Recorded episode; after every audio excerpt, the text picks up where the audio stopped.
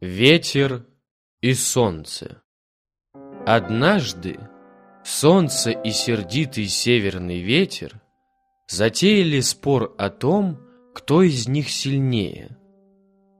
Долго спорили они и, наконец, решились помериться силами над путешественником, который в это самое время ехал верхом по большой дороге. «Посмотри», — сказал ветер, — как я налечу на него, мигом сорву с него плащ. Сказал и начал дуть, что было мочи. Но чем более старался ветер, тем крепче закутывался путешественник в свой плащ. Он ворчал на непогоду, но ехал все дальше и дальше.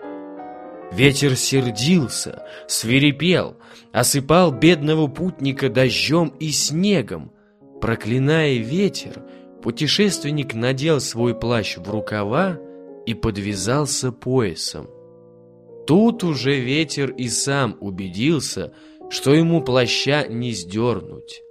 Солнце, видя бессилие своего соперника, улыбнулось, выглянуло из облаков, обогрело, осушило землю, а вместе с тем и бедного полузамерзшего путника – Почувствовав теплоту солнечных лучей, он приободрился, благословил солнце, сам снял свой плащ, свернул его и привязал к седлу.